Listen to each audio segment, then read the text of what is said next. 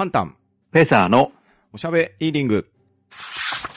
この番組はパンタンとフェザーノートがお互いに本を進め合い、その感想をおしゃべりしていくポッドキャストです。本の選出ルールはただ一つ。パンタン、フェザーノートが各々相手と感想を語りたい作品です。今回は東野圭吾さんが書かれましたマスカレードホテルの感想会です。一体どのようなトークになるのでしょうか？はい、改めまして、こんにちは、フェザーです。はい、パンタンです。よろしくお願いします。よろしくお願いします。えー今回取り上げるのがマスカレードホテルで、はい、えーこれがまあ、シリーズの一作目になりますね。そうですね。ですから、かなりやっぱり人気のあるシリーズなんですよね。そうですよね。マスカレードホテル、マスカレードイブ、マスカレードナイト、そして最新作がマスカレードゲームですかね。うん、結構続いてますよでねす。よね。うんえーで、実写映画にもなってますんで、うん。うん。おそらく映画の方で見た方も大勢おられると思います。そうですよね。ヒット作ですからね。ですよね。まあミステリーではあるんですけれど、うん。まあ、容疑者 X とかうん赤い指よりも、なんか舞台が大掛かりになってる気がしますね。あ、確かにそうですね。うん。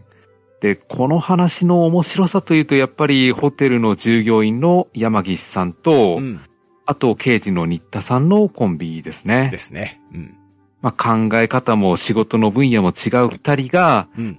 えーギクシャクしながらも次第に息が合っていくっていうあたりが面白かったですうね。んですね。うん。Warning, warning.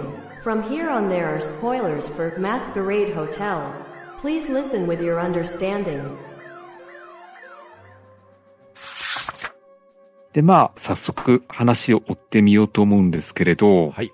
まず、あの、冒頭、タバコの匂いのクレームを受ける山岸さんでしたね。はい。まあ明らかに自作自演のクレームなんですけど、うん。謝罪して対応しなきゃいけないっていうところでしたねう。ん、そうですよね。お客様に対して決して嫌な思いをさせないっていうことですよね。うん。いや、かなりストレス溜まりそうなきつい仕事だなって思いましたねう。んですね。相当理不尽ですし、完全に言いがかりですもんね。うん。でもホテルってこういうクレーム実際あるんでしょうね。あるんでしょうね。おそらく取材の中でこういうエピソードが聞かれたんでしょうね。うーん。シングルルームの替えとして、うんあえてスイートルームを当てがって、うん。まあ、多少は両親の呵責を感じてもらうっていうような対応をしてましたけど、うんうんまあ、中途半端なグレードアップをして、客の顔色を伺うよりもうん。う、ん。まあ、最高グレードに上げてすぐ終わらせるっていう対応を主張してましたね。そうですね。いろんな意味が込められてますよね、これって。うん。まあ、そういった思い切った判断をすぐできるっていうところが、あの、山岸さんのベテラン感を感じましたね。そうですね。うん。で、山岸さんがそういうクレームを処理すると、うん。あの、オフィスマネージャーの久我さんに呼ばれますね。はい。で、最重要案件だということで、まあ、多少緊張して会議室に行ってみると、うん。まあ、総支配人の藤木さんとか、うん。えー宿泊部長とか、総務課長とか、まあ、このホテルの偉い人たちが総揃いしてたんですね。はい。で、一体何事かと思っていると、うん。まあ、警察の捜査に協力することになったと。はい。でそれも殺人事件だということでう、ん。穏やかじゃないなということなんですよねそう。ですね。かなり物騒な話ですよね。ですよね。まあ、アジサイホテルだったらそんな話聞いても、ふーんで終わるんですけど、うん。むしろ犯人をかくまう側の場所ですからね。ですよね。あ、またやっちまったかという、そんな話になると思うんですけれど、そうですね。そして警察とは絶対協力しなそうですよね。ですよね。ですが、このホテルだと、まあ、ちょっと、どよめくわけなんですよね。うん。うん。えーこれから10日以内に事件が起きるらしいのでう、ん。警察官がその間、ホテル従業員に混ざって常駐することになったと。はい。まあ、身分秘匿捜査とか、アンダーカバーとかいうあれですよね。そうなりますね。はい。で、そのうちの一人を山岸が担当して指導してほしいということになりました。はい。で、ホテルのフロントは、まあ、情報が集まるとこなんで、うん。まあ、ぜひ警察官を一人配置しておきたいという警察側の事情もあるみたいでうんう、んで山岸としては不安しかないしうん。う、ん。全く乗り気じゃないんですけれど、うん。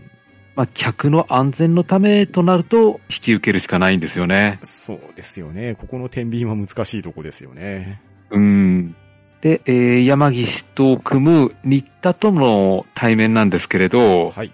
まあ、あまりいい印象がなかったですね。そうですね。フロントスタッフとしてはふさわしくないと言われてましたね。うん。まあ、まずは、身だしなみや振る舞いから教えようとするんですけれど、うん。新田としては別にホテルマンになるために来たわけじゃないんで、うん。まあ当然反発するんですよね。そうですね。自分は捜査一課の警部補ですし、ホテルの従業員として潜入捜査はするんですけれど、あくまで本文は刑事という思いですからね。うん。ただ、まあお客さんから見ると、うん。まあ潜入捜査官もホテルマンも変わりはないんで、うん。結局ホテルマンとしての振る舞いができてないとう、ん。山岸としては、まあ、ホテルのイメージに傷がつくっていうのはありますからね。そうですよね。ですからその辺の難しさがあるんですけれど、うん。まああの、警察が相手でもしっかりと言い返す山岸さんの性格が見えてて、うん、うん。この辺も良かったですそうねで。すね。まあ自分の仕事に手は絶対抜きたくないっていうのがありまして、うんうんうん。この辺の、なんですかね、山岸さんと新田の押し合いっていうのも面白いところでしたね。そうですね。それぞれね、職業に対して倫理観がかなり高い位置で持ってるんですよね。うん。この辺までは、あの、ホテル側としてはやってほしいことっていうのはありますし、うんうん。ここはもう警察の持ち分だからっていう、お互い引かないところがあるんですよね。そうですね。その、引かない部分と重なり合い部分の折り合いの付け方が難しいラインですね。うんですよね。で、あと、他にもホテルに配置されてる警察官がいまして、はい。えー元宮さんという新田さんの同僚がいましてう、ん。まあこの人は見た目がヤクザっぽいということで、うん。まあ、ホテルマンに化けることはできなかったんですよね。そうですね。基本的に警察の方々、こわもての人が多いんで、うん。主人公の一人である新田さんがフロントマンに押された理由っていうところも見てくれもありますし、あともう一つ、バイリンガルっていうところが挙げられてましたね。うん、そうですね。ホテルのフロントで英語が喋れないと仕事が務まらんだろうというところでの抜擢でもあったみたいですね。うん。だから、新田さんだったらまだ多少ホテルマンとしてマシな見栄えをしていたんですよね。そうですね。警察の人の中では比較的マシ。だけど、ホテルの従業員にはどうしても見えないっていうところが、このあたりがね、警察の人々の顔ぶれが垣間見れますね。うん、そうですね。で、元宮さんのように、えー他に何人かホテル内を見張ってるということなんですけれど、はい。まあ、犯人の目当てがついてないんでう、ん。まあ正直なところ誰を見張ればいいのかわからないんですよね。そうなんですよね。で、犯行場所はホテルに限定されるけども、うん。まあ日時も場所もわからないっていうことで、うん。まあ結局、見張る方としても難しいんですよね。そうですよね。ホテルといったらなかなか巨大な建物ですし、うん。当然高層建築でもありますし、ホテルのフロントだけ見張っていればいいとか、客室だけ見張っていればいいとかいう、そういう話でもないですからね。うん、そうなんですよね。ですから見張るのも限界ありますしう、ん。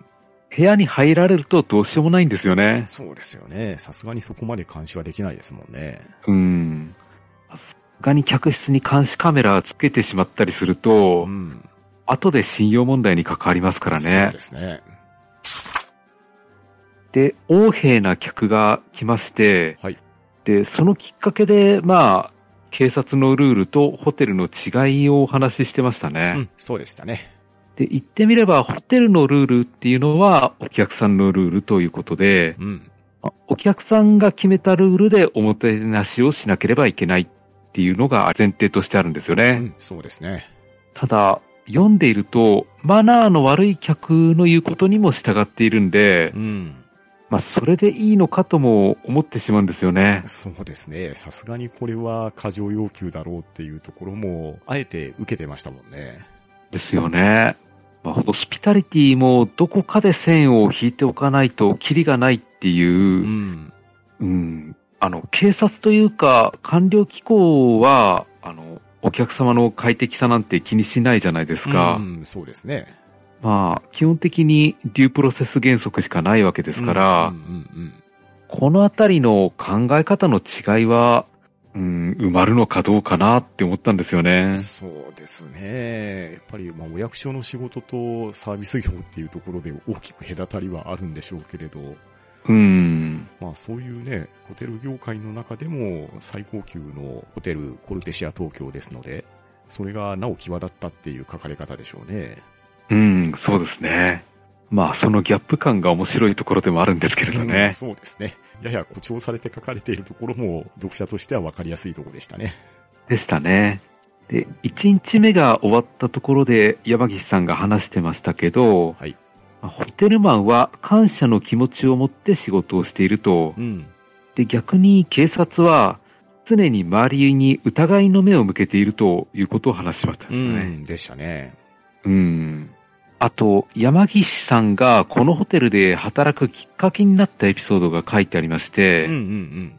なんか受験の時の忘れ物を届けてくれたということを言ってましたね。そうですね。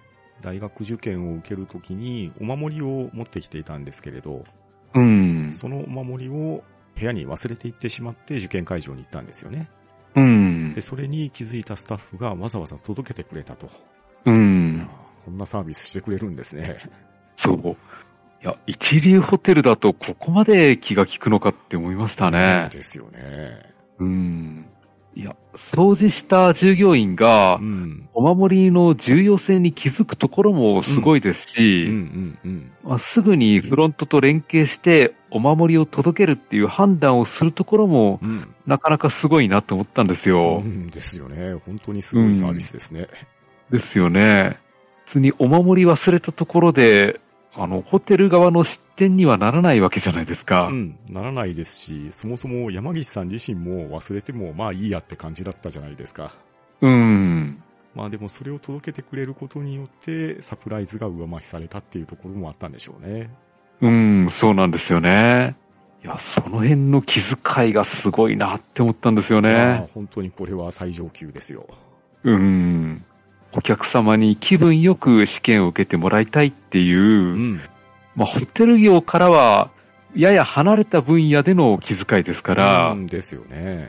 うん。いや、すごいなって思いましたいね。や、本当に、もうただただ関心ですね、これは。うん。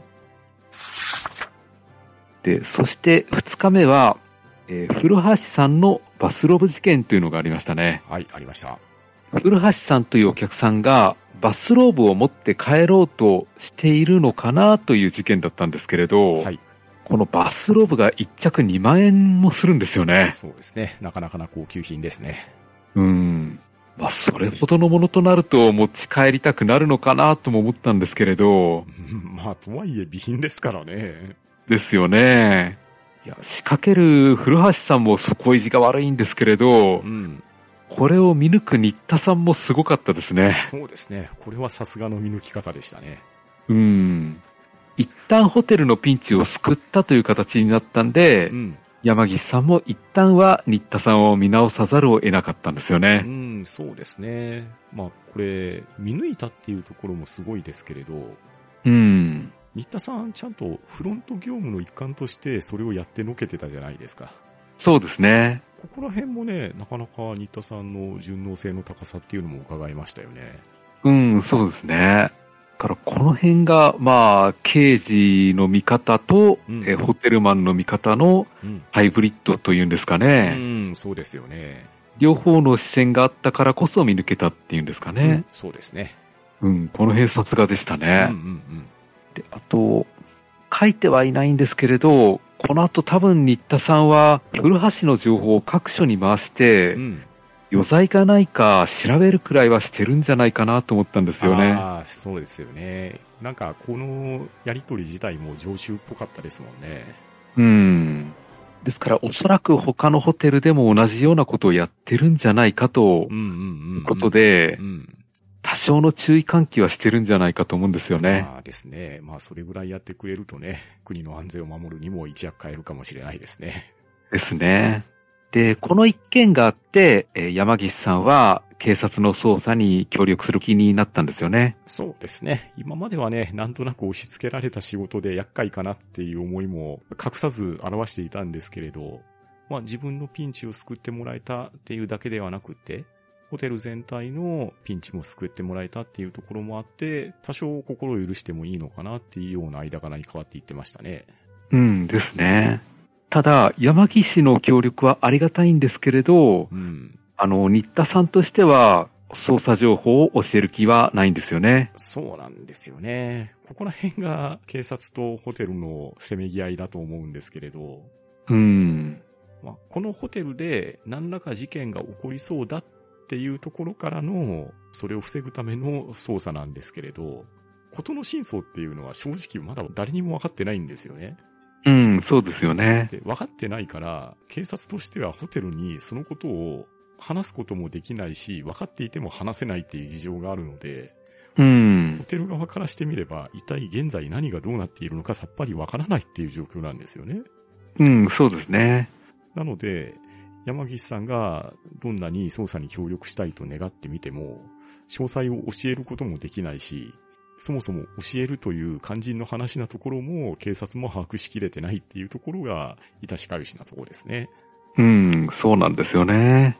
まあ、ここであっさり話してしまうようだとう、ん。守秘義務違反になるんで、そうですね。若干リアリティがなくなっちゃうっていうのもありますしうんね。そうですね。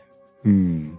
あと、新田としては、あの、自分の仕事に下手な素人に手を出してほしくないっていう気持ちもあったと思うんですよねう。ん、そうですね。これは警察側の新田さんの視点としては、自分の分野に入ってきてもらいたくはないっていうところですよね。うん。でも、それは反対の意味からいて、ホテル業務に山岸さんは新田さんに入ってもらいたくないっていうところが、これも相反する思いですね。そうそう、そうなんですよね。で、そんな折に、品川警察署の野瀬さんが、えー宿泊客としてホテルにやってきたんですよね。はい。でこの野瀬さんがなかなか食えない人で、いいキャラだと思いましたね。そうですね。最初から最後までね、怪しさが醸し出されているんですけれど、いい人でしたね。いい人でしたね。まあ、捜査本部とは全く別口で、新田に協力してくれるみたいなんですけれど、はい。しかも自腹で泊まってくれるんですようね。ん、そうなんですよ。いや、なかなかできることじゃないなと思いましたね で。すね。まあ、新田としては、あの、外を出歩いて自分なりに事件を追いたいんですけれど、うん。今はホテルに張り付いてないといけないんですよね。うん、そうですね。ですから、自由に動ける野瀬さんの立場っていうのが少し羨ましくもあったと思うんですよ。そうですね。もともと新田さんとね、野瀬さんは別の事件でバディだったんですよね。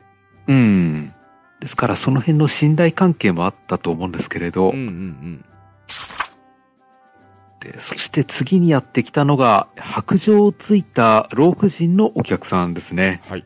まあ、これもなかなか面白い話だったんですけれど、うん、でしたね。いやーあの、幽霊の下りはうさんくさいとは思いましたけうんどうん、うんホテルだと実際こういうお客さん来たらどうすんでしょうね。いやー、どうすんでしょうね。代わりの部屋を用意しますで対応されてましたけれど、うーん。でもなんか実際言う人もやっぱりいるんでしょうね。いそうですよね。うん。まあ、山岸さんは全く疑ってなかったんですけれど、はい。新田さんは初めっから警戒して見てましたうねん。、そうでしたね。うん。この辺の見方がなかなか鋭いなと思いましたうね。ん、ですね。本当に細やかなところを気にして見られてるんですよね。うん。しかも短時間で見抜いてたじゃないですか。そうそうそうう。ん。このあたりはさすがですね。うん。いや、手袋に気づいたあたり、なかなかそうなのかって思いましたね。ちゃんと手袋っていうところと、目が見えないのになんでっていうようなところを結びつけて理論的に考えられてましたから、ただの直感ってわけじゃないですよね。うん。で、そして、後々分かってくるんですけれど、まあ、新田が見抜いた通り、老婦人にはある思惑があったんですよね。うん、そうでしたね。うん。まあ、そういったところで、老婦人の一件も片付きまして、はい。で、この一件があってから、えー新田は山岸に捜査を手伝ってもらうことにしたんですよね。はい。まあ、自分とは違う、警察とは違う考え方ができる人がいた方が、うん。えー事件を多角的に見られるということでしょうかね。うんそれもそうでしょうし、やはり山岸さんのホテルのフロントマンとしての力量っていうところを冷静に見定めてますよね。うん。実際、山岸さんの仕事っぷりって相当すごいと思うんですよね。うん、ですよね。僕は少なくともこんな人には出会ったことはないですし、きっとこんな気づきができる人がサービスしてくれるんだったら、いいホテルなんだろうなって思わせるじゃないですか。そうですねう。ん。で、やっぱり刑事としての新田さんが自分たち警察では思いもつかない行動であるとかサービスっていうところを目の当たりにすると、ここは頼ってもいいんじゃないかっていう思いは芽生えても叱るべきかなって流れですよね。うん、そうですね。で、そういった流れでして、えーここでやっと10日以内にこのホテルで事件が起きるっていう理由が説明されるんですよね。はい。で、なんかややこしい暗号が出されてたんですけれど、はい。まあよく解いたなと思いましたね。そうですね。まあ多分ね、最初の数字の並びでパッと見れば気づく人は気づくと思うんですけれど、うん。た、だ、それそのまま当てはめると、全然見当違いの場所が出てきたじゃないですか。うん。このあたりがもう一個の謎に気づけるかどうかっていうところですよね。うんですね。ただ、この組み合わせが、時間と場所だって気づくのもなかなか時間かかると思うんですよ。うんですよね。手がかりが何もないところからなんうんで、うんよく解いたなと思いましたうん。ね。ですね。自分なんかこんな暗号を残されたところで、さっぱり気づかないと思います。いやまあしかも気づいたとしても、これ一個だけじゃ成立しない話じゃないですか。やそうなんですよね。っぱりこういうね、別々の事件が絡み合って大きな流れになっていくっていうところはね、スケール感がありますね。うん。ミステリーでたまにこういう暗号を解くっていうのがあるんですけれど、うんうん正直苦手なんですようん。ね。で、あまりにそこに固執してしまうと話が進めれなくなりますもんね。そう、そうなんですよね。あとね、犯人が本当に暗号を残したりするのかなっても思ったりするんですよ。うんですよね。うん。で、新田としては、犯人はこのホテルの従業員や関係者じゃないかと疑ってるんですよね。はい。で、このホテルで犯行を行うためにはう、ん。ある程度カードキーを自由に扱える立場じゃないと難しいということなんですけれどう、ん。まあそういうこともあるでしょうね。実際場所が指定されてしまっているわけなので、うん。そうなってくると、疑わしいのは客だけっていう話では済まなくなるわけですよね。うん。そしてまた、広いホテルの敷地内っていうところを自由に出入りできるとなると、先ほどフェザーさんが説明されたように、マスターキーっていうものの所持をしていないと、どこに行こうにしても制限がかかるわけじゃないですか。うん。そうなってくると、もしかしたら従業員もしくは関係者が怪しいのかなっていう風な考えに至った流れですね。うん、そうですよね。いや、これがアジサイホテルだったら、あの、従業員に人殺しがいるって言われても誰も驚かないんですけれどまね。あ、むしろ居すぎて困るって感じでしょうね。そう、そうなんですよね。みんな大体前科持ちですよね。そう、そうなんですよね。で、そして、えーまた変わった客が現れまして、はい次は安野さんという女性でして、うん。この写真の男を私に近づけるなという要望をしてきたんですよね。はい。で最初はストーカーか何かの事件かと思ったんですけれどう、ん。まあ、付きまとわれて迷惑なんで、絶対に取り継がないでほしいとかいう、そういう話かなと思ったんですよ。はい。で、これはまあ、要望を出さなくても、うんある程度のホテルだったらいい、あと、例えば病院に入院した場合とかも、うん。あの、望まない相手なんかは取り継がないようにしてると思うんですよ。うん、そうですよね。基本的には守秘義務っていうのが働くはずですもんね。ですよね。アジサイホテルなんかだと、一旦ゲソ預ければ、警察からも守ってくれますからうね。ん、そうですね。あそこの玄関の防御はなかなか硬いですよ。ですよね。えさて、えー、安野さんは、付きまといの被害者かと思ったんですけれえどう、ん。いろいろどうも怪しいところがありまして、はい。まあ、なかなか変わった方向へと話が飛んでいきましたね。そうですね。話が実は逆転していたっていうような内容ですよね。でしたね。うん。いや、こうなると、新田さんが変わった客を呼び寄せてるんじゃないかとも思 思えてきたんですよね。そうですね。ある意味、プリズンホテルばりに変な客が集まってますよね。そう、訳ありの客多いんですよね。えあの、山岸さんの経験が通用しない客が立て続けに現れるっていうのえが、うん。なかなか変わった展開だなと思いましたね。そうですね。しかもこれ、プリズンホテルだったら、その人専属ぐらいの客足なんで、そううん。苦労もしないかもしれないですけど、うん。こちらのホテルコルテシア東京では、ひっきりなしのお客さんをさばきながら、そういった独特なお客様にも対応しなきゃいけないっていう、これはかなり過酷な状況ですよ。そうですよね。普段、仇のお客さんしか相手してないでしょうからね。ええ当然そうですよね。うん。で、新田と山岸さんが事件について話しているときに、はい。山岸さんからちょっとしたアイディアが出ましてう、ん。新田が思いつかないような発想だったんですよね。そうですね。で、それをもとに、あ、これはありかもしれないということでう、ん。えー野瀬さんに調べてもらうことにしたんですよね。はい。で、この野瀬さんが丸顔でぐどんそうなおっさんと書かれてはいたんですけれどう、ん。実は切れ者だとも書かれてるんですよね。そうなんですよね。所轄に置いておくのはもったいないぐらいの逸材みたいですよね。ですよね。その辺もなんかかっこいいなと思ったんですうよ。ですね。でさて、次のお客さんが栗原さんというお客さんで、はい。この方が初めから新田さんに強く当たってくるという謎のお客さんでした。そうですね。しかも名指しで新田さんを指名してましたもんね。うん。なんだかんだイチャモンつけてくるんですよね。うんしかも相当なレベルのイチャモンですよ。うん。まあ最初はただのクレーマーかと思ったんですけれど、うん。まあ、蓋を開けてみると、なるほどそういうことかとうん。思ったんで、えまあこの客は間違いなく新田さんが呼び寄せた客でしたねえ。そうですね。まあしかし世の中って狭いもんですね。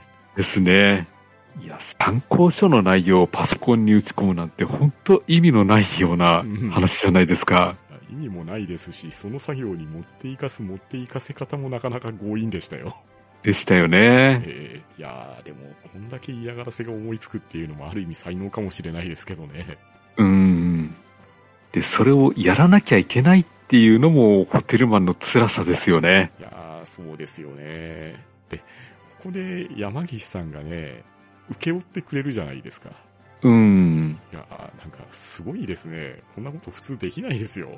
できないですよね。えで、うん、栗原さんのバッグを、あの、新田さんが調べようとしたときえに、うん。あの、山岸さんがきっちり止めたっていうところが良かったんですよね。そうですね。やっぱここの線引きはすごくですね。きっちりされてうますね。ん。ですね。ホテルマンとしてのフェアネスを守りきるっていう、うんあの、どんな嫌がらせを受けても、その一斉は守らなきゃいけないっていう山岸さんの誇りのようなものを感じたんですよね。ですね。うん。まあ、山岸さんのこの姿勢を見たからこそ、と新田さんも栗原の前で怒らずに冷静を貫けたんだと思うんですよ。うん。ですね。山岸さんのソフトパワーが身についてきたというか、うん。山岸さんに教えられたというかうん、うんうん。あの、栗原さんの辛い状況もわかるんですけれどう、ん。さすがに逆恨みだしう、ん。うん、ちょっと参考書まではやりすぎじゃないかなとは思いましたうね。ん、そうですね。ただその、やりすぎの要求に対しても、お客様を不愉快にさせないように立ち振る舞わなければならないっていう、その姿勢を山岸さんとしては、今までの他のお客様への対応としても、見本として新田さんに教えてきたわけですし、うん。まあ、新田さんにしても、教えてもらう相手が山岸さんだったからこそ、我慢もできたでしょうし、また、緊急時の対応にしても、自分の顔を出すんではなくて、山岸さんを模倣した対応をしたからこそ、トラブルには至らずに済んだっていうところが、まあ、このあたりがね、お互いにとって非常にいい関係性だったんでしょうね。うん。この対処はなかなか素晴らしかったですね。いや、本当に素晴らしいですね。うん。そして、栗原さんの一件があって、うん新田さんはある気づきがあったんですよね。はい。で、その気づきを野瀬さんに話して、うん。で、またいろいろと調べてもらうことにしたんですよね。はい。で、新田さんとしては、もしかしたら自分の手でこの事件を解決できるかもしれないという気持ちがあったんだと思うんですよ。うんですね。で、ところが状況が変わりまして、はい。捜査本部に手柄を重なわれるような形になってしまったんですよね。うんでしたね。でさすがにこれは新田さんとしても面白くなくて、うん。まあ事件が解決に向かうんならいいんじゃないかとも思うんですけれうど、んうん新田さんのプライドもありますし、うん。うん。まあ手を貸してくれた山岸さんや野瀬に対する申し訳なさもあったんじゃないかと思うんですよねう。ん、そうですよね。個人レベルの話で言ったらまさにその通りですよね。うん。ただ、大本営の方針っていうのも末端まで行き届かせてなかったっていうところも感じましたね。うん、そうですよね。現場が預かり知らないところで別の事件の関連性っていうところはさらわれていたわけじゃないですか。うん。だから今回は新田さんが自分が請け負った案件で気づいたことっていうところで革新的な発見かと思わせながらも実は別件捜査の方ではそういったところもすでに調べられていたっていうような流れだったじゃないですか。うんですね。えーまあ、このあたりがね、まあ、多角的な捜査の現場との乖離性なんですかね。そう。この辺はちょっとどうなってるのかはわからないんですけれどね。うん。で、捜査本部が隠していたんですけれど、はい。野口鉄工所のパソコンから見つかったファイルから、事件がまた新しい展開になってきたんですよね。はい。で、どうも事件の犯人は複数人いるらしいということが分かっていて、うん。で、第1の事件、第2の事件、第3の事件と、そしてこれから起きる第4の事件、うんまあ、それぞれ別の犯人がいるという話になってきたんですよね。はい。で、しかも、と、野瀬はこれまで新田と話してきたことを全部捜査本部に報告していたんですよね。うん。そうでしたね。で、これの、この情報が一気に新田に分かってきてう、ん。新田さんががっかりするんですようね。んですね。自分なりに事件を追っていたつもりだったんですけれど、うん。まあ実は蚊帳の外だったわけですうんうし、ん野瀬にも裏切られた気がするんですようん。ね。うん、そうですね。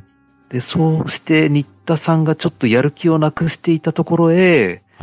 えーブライダル課の西名さんが山岸さんに相談してきたと、はい。えーこのホテルで行われる結婚式について、怪しい問い合わせの電話があったということなんですよね。はい。で、これがただのストーカーなのかもしくは事件の犯人なのかと、うん。まあ、どちらにしても結婚式の警備体制はしっかり整えておかなくてはいけないというところなんですけれど、えまあ、この結婚式のあたりから話は大詰めに向かうのえで、うん。まあ、話を追うのもこのあたりまでにしておきましょうか。そうですね。ここから先、怒涛の展開が待っておりまして、うん。しかも、今までの様々なエピソードも、絶妙に絡み合ってるんですよね。そうなんですよね。で、その絡み合ったエピソード、そのスパイスが解決に大きな鍵になっていってたんですね。うん。いやーなかなか、いろんな方面方面に目が行きながらも収束していく様はさすがな展開でしたね。でしたね。うん。これまでに出てきたあの人が実はこの伏線だったのかっていうのが分かってう、ん。うん、このあたり見事でしたうんいね。や、本当にお見事でしたし、あって言わされますね。ですね。一旦暴いたと思っていたことが公になり、その公になったことからトリックの一つに逆用されていたっていうような流れもありましたね。うん、そうそうそう。いや、なかなか、うん、これもよくできた話でしたうね。んですね、本当に。うん。いや、何しろ次から次へと悪の強いお客さんたちが来るんで、うん。まあ、どれも全員怪しいんですよね。そうですね。出てくる人たち皆さんかなり独特なキャラクター持たれてますよね。うん。だから、誰が犯人でもおかしくないっていう状況を作り出したのもいいですし、うんうんまあ、それを一つ一つ潰していくっていうのも面白かったですうん。ね。うんですよね。うん。だから、まあ、ホテルっていう限定された場所うで、ん。まあ、これだけ話が展開できるっていうのも、なかなか東野圭吾さんの腕の凄さですよね。うん、それは感じますね。しかも、これが一作目で、話自体は綺麗に終わってるわけじゃないですか。うん。でも、ここの舞台をさらに活用して、以下続刊というような形でシリーズ化されたわけじゃないですか。う。うんん。でもこのあたりはね、まあ人気シリーズになるだけの基礎には十分以上になったんでしょうね。うんですね。そして、この話の舞台になったのが、作中ではホテルコルテシア東京という風に名付けられた高級ホテルなんですけれど、うん。こちらの舞台なんですけど、端末に取材協力団体として、東京の日本橋のロイヤルパークホテルがモデルになったと推察されておりますので、う確かん。映画もそうだったと思うんですよ。おー。なので、もし実際にこの舞台になったところの聖地巡礼をしたい方は行ってみられたらいいかなとも思いますし、もし利用された方がリスナーの方おられましたら、あ、あそこなんだねっていう風にイメージが湧くかと思いますので、こういったところも参考にしていただければと思います。うんですね。はい。